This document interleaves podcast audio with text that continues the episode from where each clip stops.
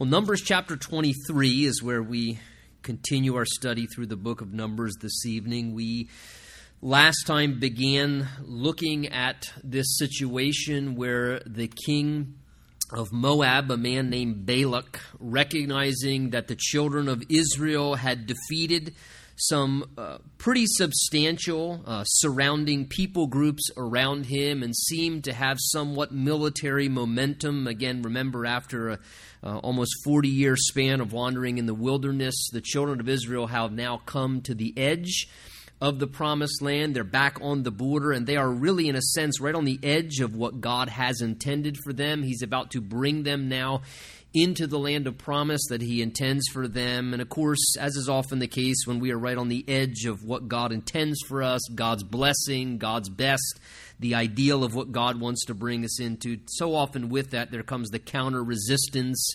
uh, of the enemy, there comes opposition. And, and so, of course, we see that happening in the forms of military conflict. And now, here in chapters 22 through 25, we see that happening in a sense as another effort to try and sabotage God's purposes and plans for the children of Israel, as King Balak now, wanting to curse the children of Israel, sends from afar, a few hundred miles away, to hire out this man Balaam, this enigma that we find in the scriptures mentioned many times, always in a negative light. Again, the New Testament giving commentary on him speaks of the way of Balaam the error of Balaam, the doctrine of Balaam, and when the scriptures refer to Balaam, they always point to him uh, as a really bad guy, a bad example, someone whom we don't want to follow, a man who was greedy, who was interested in self. Really, though he does receive prophecy and speak forth on behalf of God. He's not a believer. He's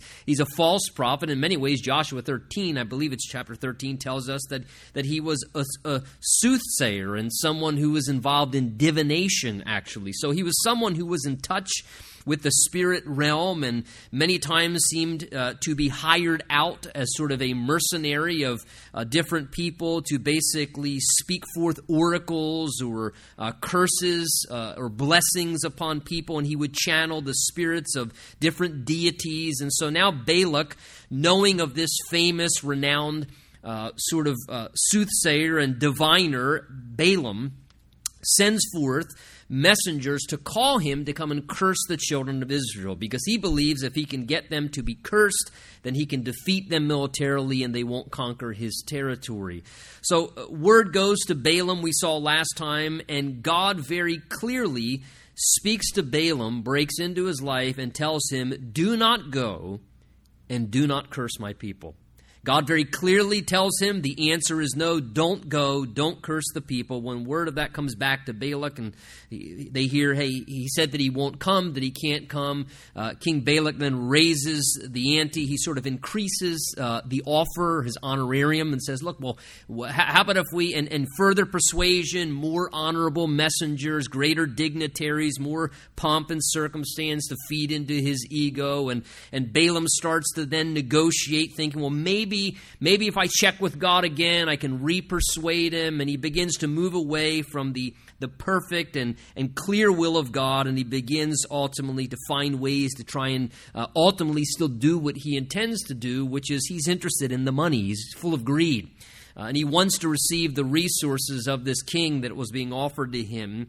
And ultimately, though God tries in many ways, even ultimately we saw by using a donkey to try and hinder and, and, and really cause, if you would, car problems, travel difficulties, everything he could, even speaking through the mouth, remember, of the donkey to try and persuade him not to go.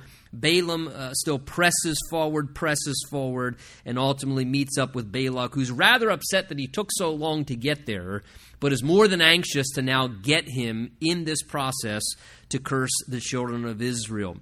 Now, with that backdrop in mind, last time in chapter 23, we went down as far as verse 6 as they were preparing to try and pronounce for the first time this curse over the children of Israel. Now, though we looked at verses 1 through 6, let me just read them for sake of just refreshing and picking up a context or running start with where we're going this evening. It says, Balaam then said to Balak, to the king, Build seven altars for me here. Prepare for me seven bulls and seven rams And Balak, the king, did just as Balaam had spoken.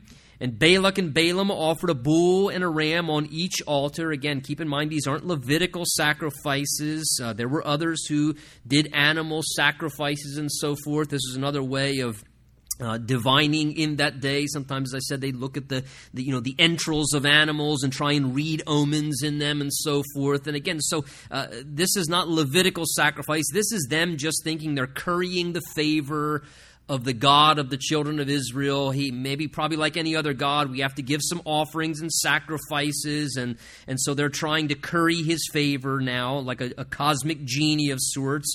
So verse 3, Balaam said to Balak, Stand by your burnt offering, and I'll go. Perhaps the Lord, Yahweh, their God, again, he refers to him as the Lord. He knows who Israel's God is, though he doesn't know Israel's God personally. He knows about him.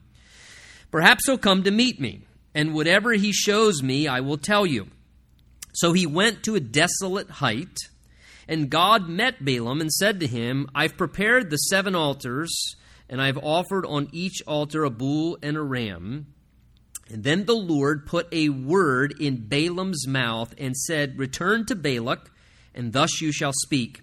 So he returned to him, and there he was standing by his burnt offering, he and the princes of Moab. So uh, they go through this process now, and God now speaks forth and puts, it says, a word. We're going to read an oracle, which is a term for a prophetic message, a, a word from God into the mouth of this really false prophet, if you would, this diviner, this man who does not in any way seem to be a genuine believer in Yahweh God, but yet, in the same way God can speak through a donkey, God can speak through anyone. God can speak through a pagan if he so chooses to. And I think if we were all honest in our lives, there has been a time or two in my life when the voice of the Lord, uh, maybe to reprove me or to challenge you or to say something, uh, sort of as indirectly, though they may not even realize that come directly through maybe the most least likely person, and somebody says something, you're like, ouch, you know, and, and, and, and here's the, the most least likely individual, and yet they say something, and you sense that God's kind of you know, putting forth a word. So again, keep in mind, uh, this isn't because God favors or looks favorably upon Balaam. This whole situation is motivated by greed and, and avarice and all kinds of unhealthy things. But yet, God, the Bible says, can use even the wrath of men to praise Him. Uh, so God can even use the evil that happens in our world to still ultimately, as we'll see, orchestrate and, and contribute to His ultimate plans and purposes. So God now does, though he told Balaam not to go, and though he pushed forward still anyway against God's perfect will, God permits him to still go, and he does now put a word into his mouth. They're looking for the grand, wonderful curse. Curse these people, weaken them for me. So he now says, This is what Yahweh God has told me to speak. Verse 7, King Balak. He took up his oracle and he said, Balak, the king of Moab, has brought me from Aram, from the mountains of the east, so from the Euphrates River area, uh, that fertile crescent uh, there, that territory, God makes evident that He knew exactly from the start what was going on. God right away says, Make sure you indicate to that king that I know everything that he's done and that he's been up to. He may not follow me, but I'm fully aware of all of his activities. I know that he hired you, that he sought you from afar, paid you these, you know, offered these large sums of money. Come, and God says, He knows what you want me to do. Come, curse Jacob, which is a reference to Israel. Come, curse Jacob for me, and come, denounce Israel. Verse 8, the oracle continues, and here's where the shock factor starts. He then says, How shall I curse whom God has not cursed? And how shall I denounce whom the Lord has not denounced. From the top of the rocks I see him, and from the hills I behold him there. A people dwelling alone. The idea there is alone, separate or distinct. There are people who've been set apart, the Israelites, for God, not reckoning itself among the nations, not dwelling and living as other nations do, but living distinct and set apart for God. Verse 10 Who can count, he says, the dust of Jacob? Or number one fourth of Israel. So as he looks upon them, he sees, and this gives you the idea of the vastness of the population of the nation of Israel at this point as God had blessed them and multiplied them. Who can count the dust of Jacob, or number one fourth, that is one quarter of Israel. The idea is saying, as he looked upon them, even, remember, they were set in sort of four quadrants north and south and east and west. And as he looks at just one fourth, one quadrant, he's, I can't even count the number there of just one fourth, one 25% of the population as he looked down upon them. They were so vast in their numbers. Now, interesting verse 10 who can count the dust of Jacob? Uh, Genesis chapter 13, God speaking to Abraham said to him, I will make your descendants as numerous as what? The dust of the earth. So here, uh, God brings forth this message and indicates the reason why they have been so prolific, why they have expanded so much, is because they're God's covenant people. And God promised all the way back to their founding father Abraham that he would multiply them to make them like the dust of the earth, if it could even be counted somehow, which is an impossibility. So it's a sort of a, an analogy or metaphor of, of a massive amount of people that are innumerable. And here God speaks again of this blessing, this covenant blessing from all the way back to the time of Abraham. And then he then says in the midst of this, Let me die the death of the righteous, and let my end be like his. So as Balak's expecting a curse to come upon them, the very first oracle out of the mouth of Balaam is not a curse, but God brings forth a blessing. God brings forth a blessing in such a way where he says directly, verse 8 there, look at it, how shall I curse whom God has not cursed? So he says, look, God hasn't cursed these people. And this now becomes the first of four oracles and the first of four blessings that are pronounced in the place of curses that were being sought. And this first blessing here in verse 7 through 10 speaks of God's protection and God's preservation over them. Though King Balak wanted to curse them, he wanted to militarily weaken them and defeat them, God says, Look, that's not possible because they're my chosen people. My covenant has been with them since the time of Abraham. I prospered them even through the tragedies of Egypt. I preserved them. I protected them through every military conflict thus far. I have kept them and preserved them. And no one has been able to, to harm them in any way. And God says here to, to Balaam, Look, you can't curse those whom I've blessed. The blessing of God's preservation and protection was upon them because they were God's chosen covenant people. And nothing was going to thwart that. And I love this reality here uh, of how God brings forth look, you can't curse my people. No power, no spiritual force, no influence, no authority, nothing is able to curse or to harm the people of God when God's hand and God's blessing of preservation and protection is upon them. Uh, that's incredibly encouraging. In fact, we read times in Scripture, Nehemiah is one of the places where it says there that, that God turns the curse into a blessing. And here's a fitting example of God doing that historically. He says, Look, I, I can't curse them because God hasn't cursed them. The idea is God's blessed them. He's given his covenant to them. They've been like the dust of the earth. And, and, and as Balaam is saying this, notice he is so enthralled as the Spirit of God is moving him to say these words. He then says this interesting statement at the end of verse 10 Let me die the death of the righteous, and let my end be like his. The idea is something in his heart makes him realize they are so blessed by God, and his covenant and mercy is with them in such a way that he's going to preserve them to the end. He's, he, he almost, there's a longing that comes forth here to want to be among and a part of the nation, though he was not. He says, Let me, I wish I could have their lot in life, he's trying to say. Let me die the death of the righteous, and let my end be like his. Now, isn't that an interesting statement? Let me die the death of the righteous, and let my end be like the righteous. Let my end be like theirs. You know, isn't it true, if you kind of just think about it, how it seems like that everybody wants to die the death of the righteous? Everybody wants to end life like the righteous. Everybody wants to die like the righteous. The problem is, is a lot of people don't want to live like the righteous. They just want to die like the righteous. You know, I just want everything to be okay when I die. I want to live however I want. You know, I, I, I don't want any responsibility. I don't want any accountability. I want to live as unrighteous, wild, unrestrained, no accountability, however I want. But then when I die, I want to die the death of the righteous. So if you could maybe just bring somebody in and have them wave something or say something over to me and bless me at the very end so I can die the death of the righteous. Listen, you don't get to die the death of the righteous unless you live the life of the righteous, unless you're in right relationship with God. And here, interesting, this pagan man, Balaam, he realizes, you know, their end is going to be good. And you know why ungodly and even pagan people want to die the death of the righteous is because they look at your life as a righteous person and they realize that the end of that is good. That the end of that is going to be something wonderful, that there's something distinct and something different. And there's a genuine envy of that that they realize where your lot in life as a righteous person is going to ultimately unfold. And so, just an interesting thing here as he's pronouncing this first blessing, that that would be a part of what he says and this longing to be a part of this covenant blessing that was upon the people of Israel.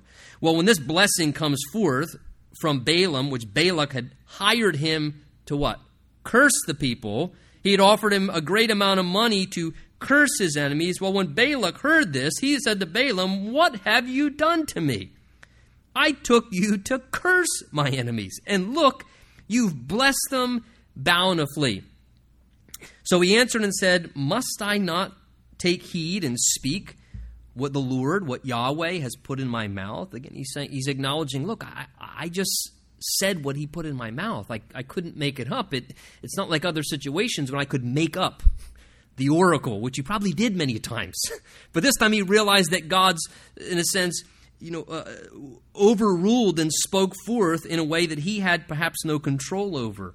Then Balak said to him, well, well, okay, let's let's just forget that. Maybe that was just that was just bad luck at the start."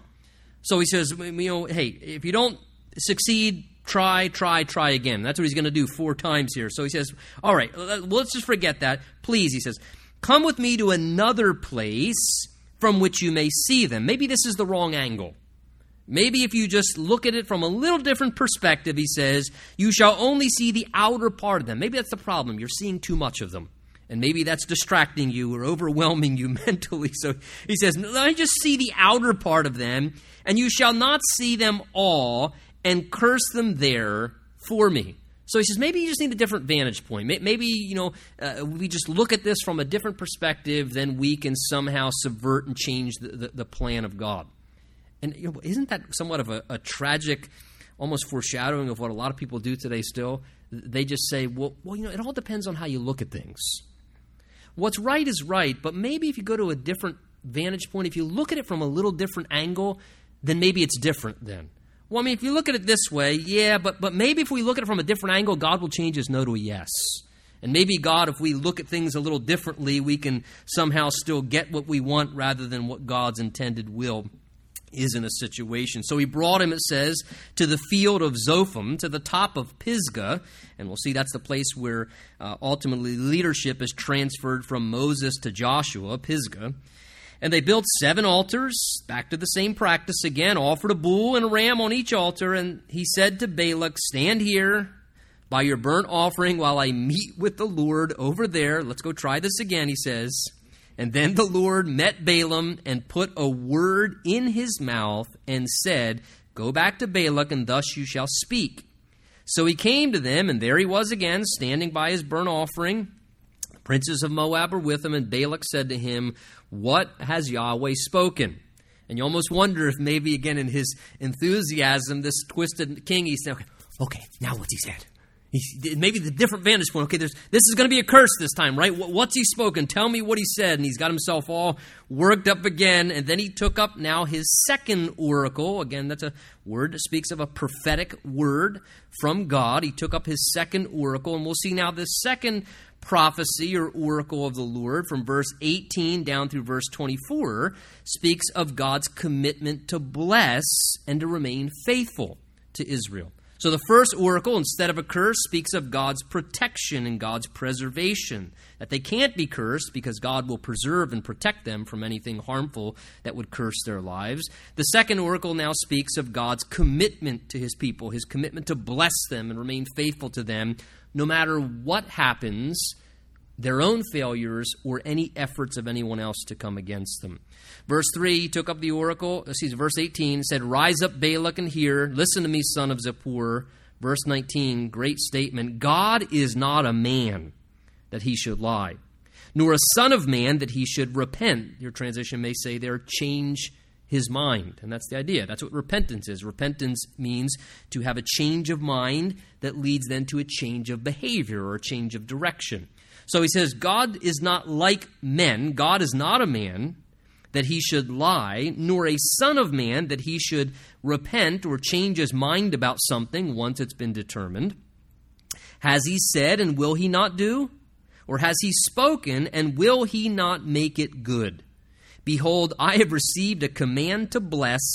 He has blessed, and look at that, I cannot reverse it. So, I mean, th- th- here's great theology there, verse 19. I mean, you want to talk about a uh, again, word in the scripture that speaks of what we often call the immutability of God. You know, the immutability of God is basically a term that speaks of the fact that God does not change. Malachi says, you know, I, the Lord God, changeth not. God never changes. Who he has been is always who he is and who he will always be in his character, in his nature. What God speaks of as truth will never change. God's nature, his temperament. The idea is that God's not fickle. God doesn't have off days like we do. Uh, you know, God is, does not fluctuate where one day you're going to get this and the next day, because maybe he's in a different mood or temperament or you've pushed the limit too far, all of a sudden he's going to respond a little different or he's going to act different in that situation. And again, I don't know about you, but I greatly appreciate that. One of the things that I love about my God more than anything, honestly, is his stability. The fact that he never changes. Because I can't always claim that. And, and, as I live among you and among other people, I realize that people aren't always like that. That people change. Sometimes people change uh, because of reasons of putting the knife in your back or betrayal or hurtful things that happen. And quite honestly, Sometimes people change, and there's not even anything wrong in the reason why, but just they change. And they choose a different course or they go a different direction. All of a sudden, some promise doesn't matter to them anymore. And all of a sudden, something that they said, all of a sudden, now it's completely different. And he says, look, the idea is comparative there. God is not a man. Don't ever liken God to a man. Don't ever then make the mistake that just because people have lied to you, it means that God will lie to you. And that's hard because a lot of times we experience things in life, and then what do we do? We transfer our experiences with people over to God. And that's a common temptation and a weakness in our flesh that we all have to try and overcome. Listen, maybe you had parents who said things and promised things and they lied and they never fulfilled them. Don't transfer that over to your Heavenly Father. God is not a man. The Bible doesn't just say that God won't lie, the Bible says in, in the New Testament, God cannot lie. He couldn't even lie if he wanted to. It's against his very capability in his nature of honesty and integrity. So, unlike men who do lie, who do say things and promise things and don't fulfill them, he says, God is not a man that he should lie, nor is he a son of man that he should repent or change his mind. Again, that the idea here is Balak is thinking somehow, well, maybe if we just push hard enough or we, we press enough, we can get God to change his mind and okay, then he'll reverse and he'll curse his people and he'll come against his people. Maybe if we just push God enough, we give him enough of these offerings, we bribe God enough, we can ultimately get God to do what we want. Hey, how many offerings is it going to take? We'll do seven altars a day, seven days in a row. If that's what it takes to eventually buy God off, we'll buy God off. And see, where do people get that mentality? Because that's how human beings are people say, "Oh, I won't do something," well, and then all of a sudden you push and you pressure, and it's amazing how sometimes what people say they won't do, if all of a sudden there becomes benefit or opportunity or enough persuasion or enough pressure, that sometimes what happens, then people change their conviction or they change their belief or they make concessions or they compromise and with enough pressure and enough personal reasons people will change and do the exact opposite. And they'll reverse. They'll reverse. They'll make concessions on their convictions. They'll abandon their marriage commitments. They'll walk away from you know responsibilities and things they've promised and done. And, and, and again that's hurtful and that's hard. But listen don't ever think that you have to worry about that with god God will never do that. God cannot do that. God is the one stable thing.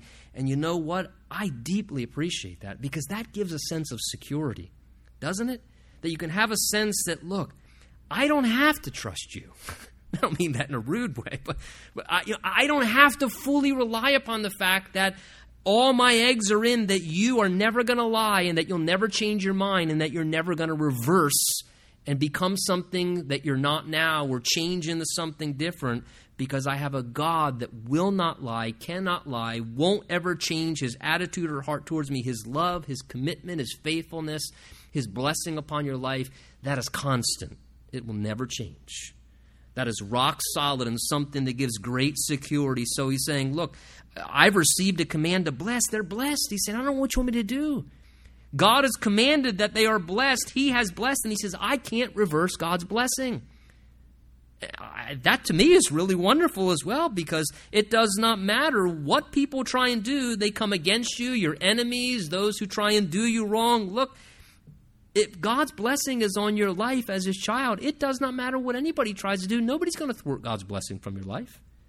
Nobody's going to bring a curse upon you that somehow is going to override God's blessing. You're blessed if you're a child of God because you're God's child, and His covenant and His love and His faithfulness is with you, His commitment to remain faithful. I just love the wording. I've received the command to bless.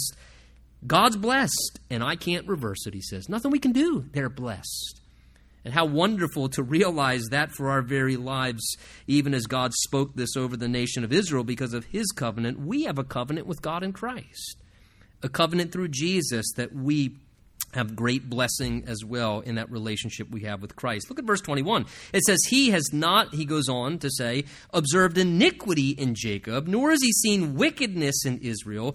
The Lord his God is with him, and the shout of a king is among them and God brings them out of Egypt, and he has strength like a wild ox. Now, verse 21 is almost somewhat staggering the way it reads God has not observed iniquity in Jacob or seen wickedness in Israel. Whoa, whoa, whoa. What have we been studying? I mean, their history has been a whole lot of what? Idolatry and complaining and rebellion. And, and I mean, we look at that and we think, wow, that's certainly they've sinned so certainly it doesn't mean there you know please don't misinterpret that that's trying to say that god has just overlooked their sin he's ignored it that he doesn't hold people accountable for sin because we know that's not scripturally true that's not circumstantially true. They just watched a whole generation die right as a result of the consequences of their sins. Remember the whole uh, bronze serpent thing. And I mean, so this doesn't mean here that God's just overlooked sin and that He ignores it. Rather, it's indicating that because of God's covenant and love, their sin, as bad as it does get, and it got pretty bad at times, and unfortunately, it's going to get at times bad still going forward, and God knew that. Their performance would never be perfect. But the position of the covenant of God's love and blessing was such that their sin, even as bad as it got, would never weary and exhaust God's mercy and God's grace continually being toward them in such a way, and it would not disrupt or destroy God's covenant with them. God is patient. And God would continue to endure with the nation of Israel, and He wouldn't forsake them. That's why He's saying there contextually, verse 21, the Lord as God is with Him. And, and he says, the shout of a king, the king of kings, is among them. Again, God hadn't abandoned them. And would you agree? There were plenty of times when by this point God could have said, you know what? I think I'm going to go start up with another nation. I think you, there's just been too many faults and mistakes and complaints, but yet God's enduring love, His covenant of mercy with them, they couldn't exhaust God's patience and exhaust God's mercy.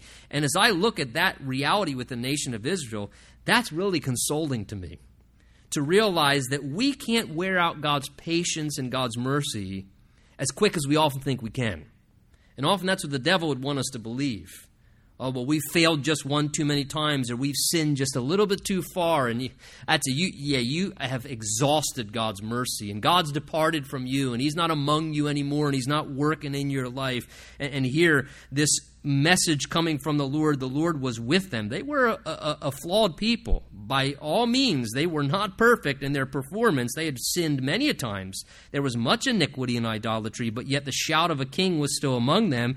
God brought them out of Egypt and it strengthened them like a wild ox. In verse 23, he says, For there is, again, beautiful terms, no sorcery against Jacob, nor any divination against Israel. In fact, he says, It must be said of Jacob and of Israel, Oh, what God has done.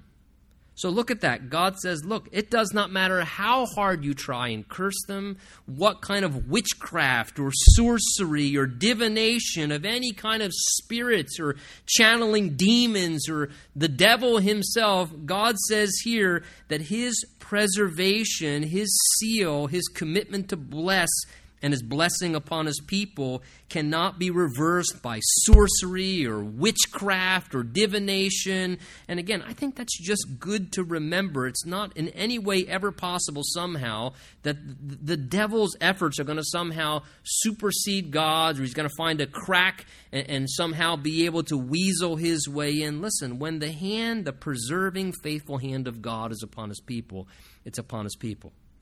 And may the devil oppose and attack and bring resistance and opposition? Yes. But the Bible tells us that he who is in us is greater than he who is in this world. And the devil may hassle us and hound us and, and, and even hinder us. We're going to see in Thessalonians on Sunday morning that Satan at times will hinder and he'll bring resistance. But how wonderful to know that, look, no weapon formed against you, the Bible says, will prosper. Not even the most evil, vile forms of satanic witchcraft and sorcery and divination. He says, uh, in light of that, verse 23, oh, what God has done. The idea is see what God has done. I mean, what, I mean, just think about the love of God, His kindness, His faithfulness, His commitment to bless these people and not let them be cursed. And as, as that was thought of, the, the sentiment comes forth, oh, what God has done. Wow how good God is to his people. And we think of our lives, you know, oh, what God has done. Just wow. Think of who we are. We don't deserve any of this. And yet, oh, what God has done to be so wonderful in our lives. He says, verse 24, Look, a people rises like a lioness. Now, again, he's using analogy or metaphor here to speak of the strength of Israel despite their enemies. Now they're likened Israel to a lioness. As he lifts himself up like a lion, it shall not lie down until it devours its prey and drinks the blood of the slain. So the idea there is again, like a ferocious lion, the king of the forest that's not overcome, but typically is the one who is unable to be defeated and ultimately will succeed because of its strength. He's saying, look, Israel's not going to be defeated. They will not be defeated. In fact, he says they will continue to be victorious until they devour all their enemies. They're God's people. And even to this day, still, and look, all this uh, deal with the nuclear issue with Iran and all this and that kind of stuff going on. Listen, by, are they God's uh, you know, chosen people? Absolutely. And because of that, look throughout history, and every time someone has tried to destroy, to come against, to harm, and to hinder the nation of Israel, it has never succeeded ultimately. For one reason because God is with them, and they're God's chosen people. And because of that, God will prosper them, God will watch over them, God will always come to their aid. Again, because they deserve it or merit it? No, because they're His choice. He's chosen them as his covenant people. And God cannot lie. God can't change. And God has a plan and a purpose for them. The world, understand, is, is in a sense, you know, it, it's geocentric, first of all, the earth, but then even more than that, it, it's, it's centered upon the epicenter of Jerusalem and the nation of Israel, God's people.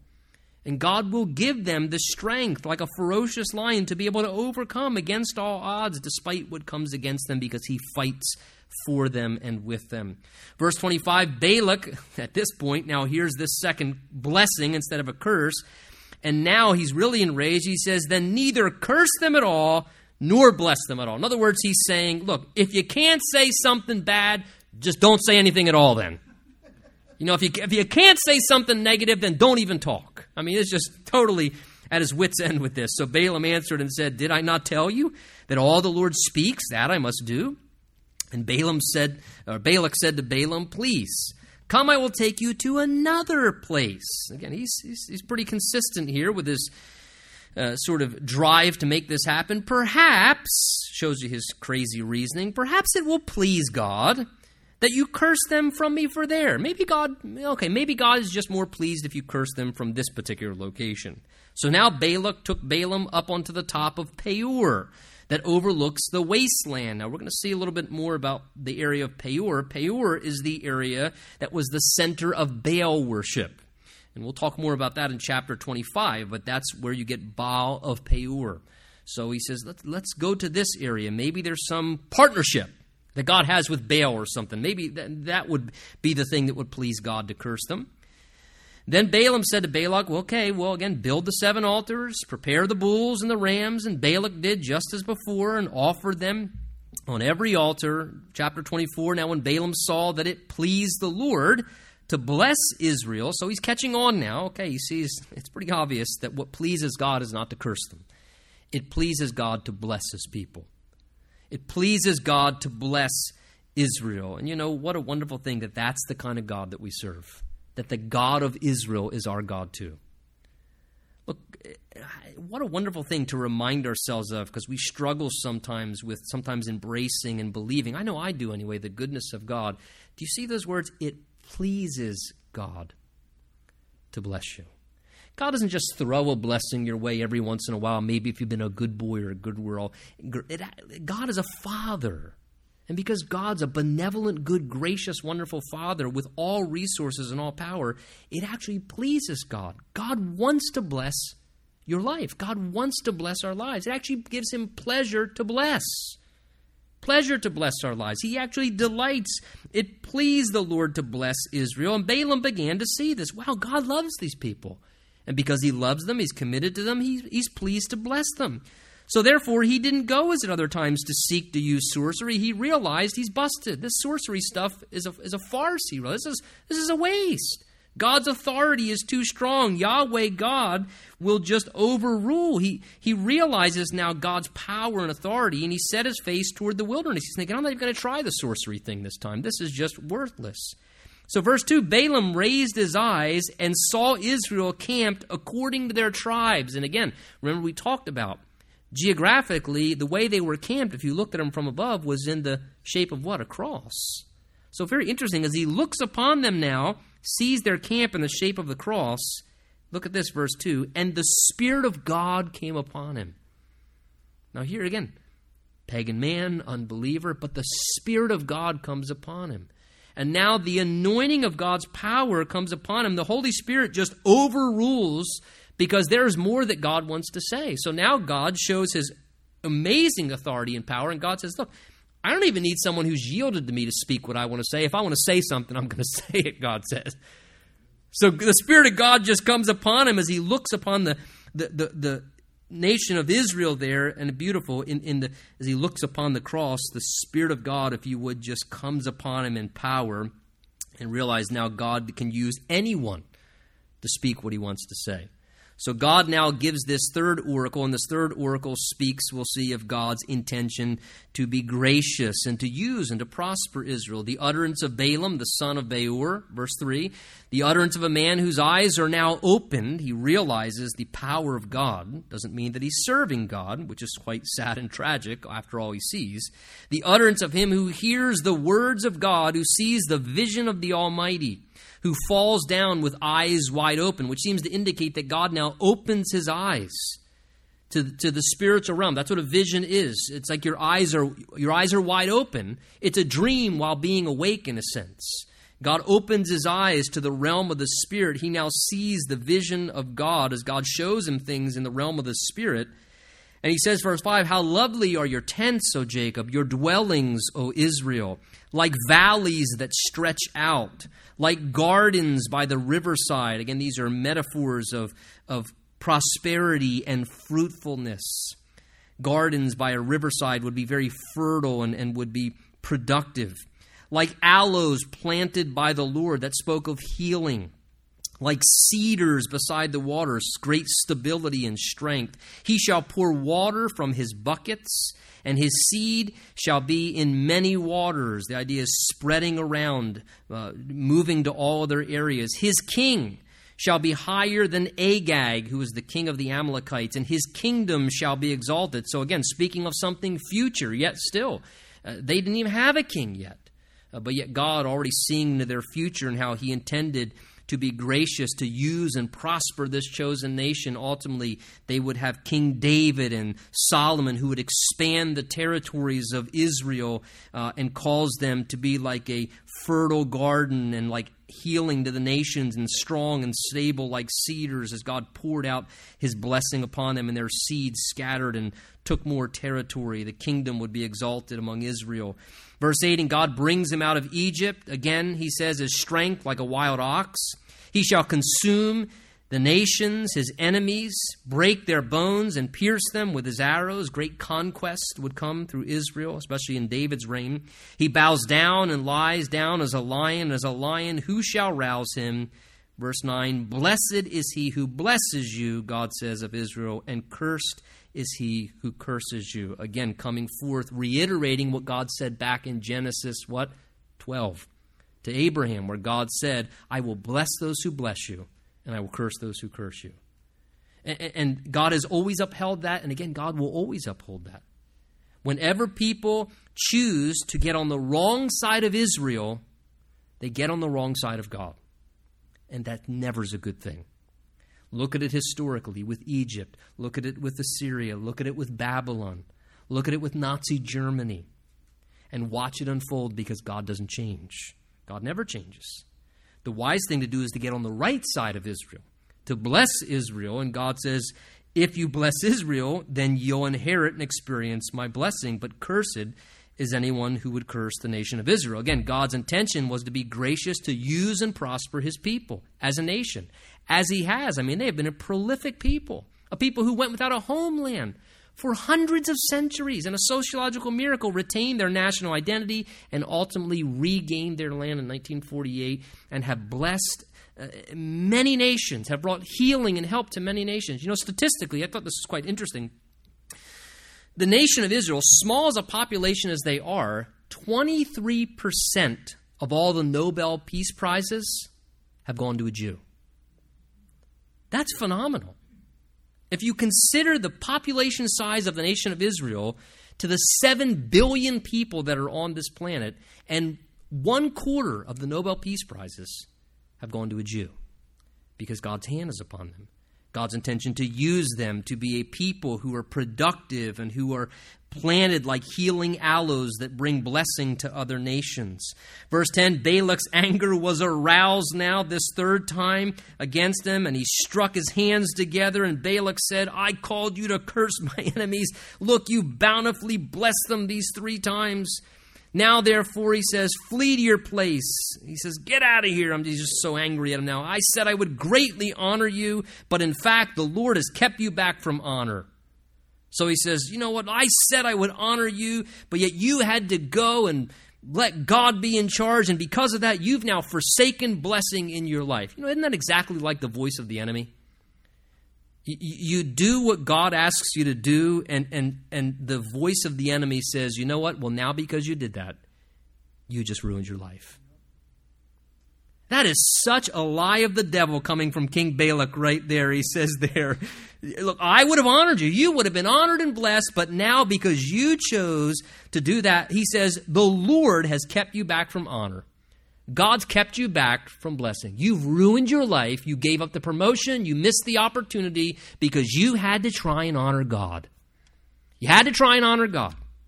And now God is, has kept you from being blessed. Look, don't ever buy that. That's a lie. That's a total lie from the pit of hell. And yet, this is what's conveyed now. Again, in the anger of the moment, he says, God's kept you back from all this wealth. If Balak, he says, verse 13, were to give me, he said, I said, all the silver and gold beyond. I couldn't say anything beyond the word of the Lord to do good or bad. But what Yahweh says, I must speak. And now indeed, he sort of pipes up back at him. He says, he says, I am going to go to my people. He says, Come. But before I leave, I got one more thing to say to you.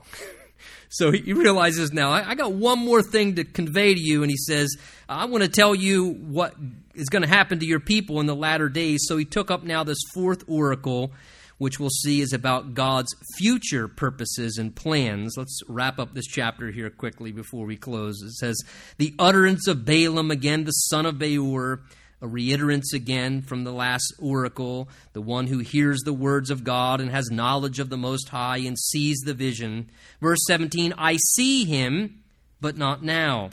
I behold him, but not near. A star shall come out of Jacob, a scepter shall rise out of Israel and batter the brow of Moab and destroy all the sons of tumult. Let me just read the remainder of it and we'll focus on those verses. And Edom shall be a possession, Seir and his enemy shall be a possession, while Israel does valiantly.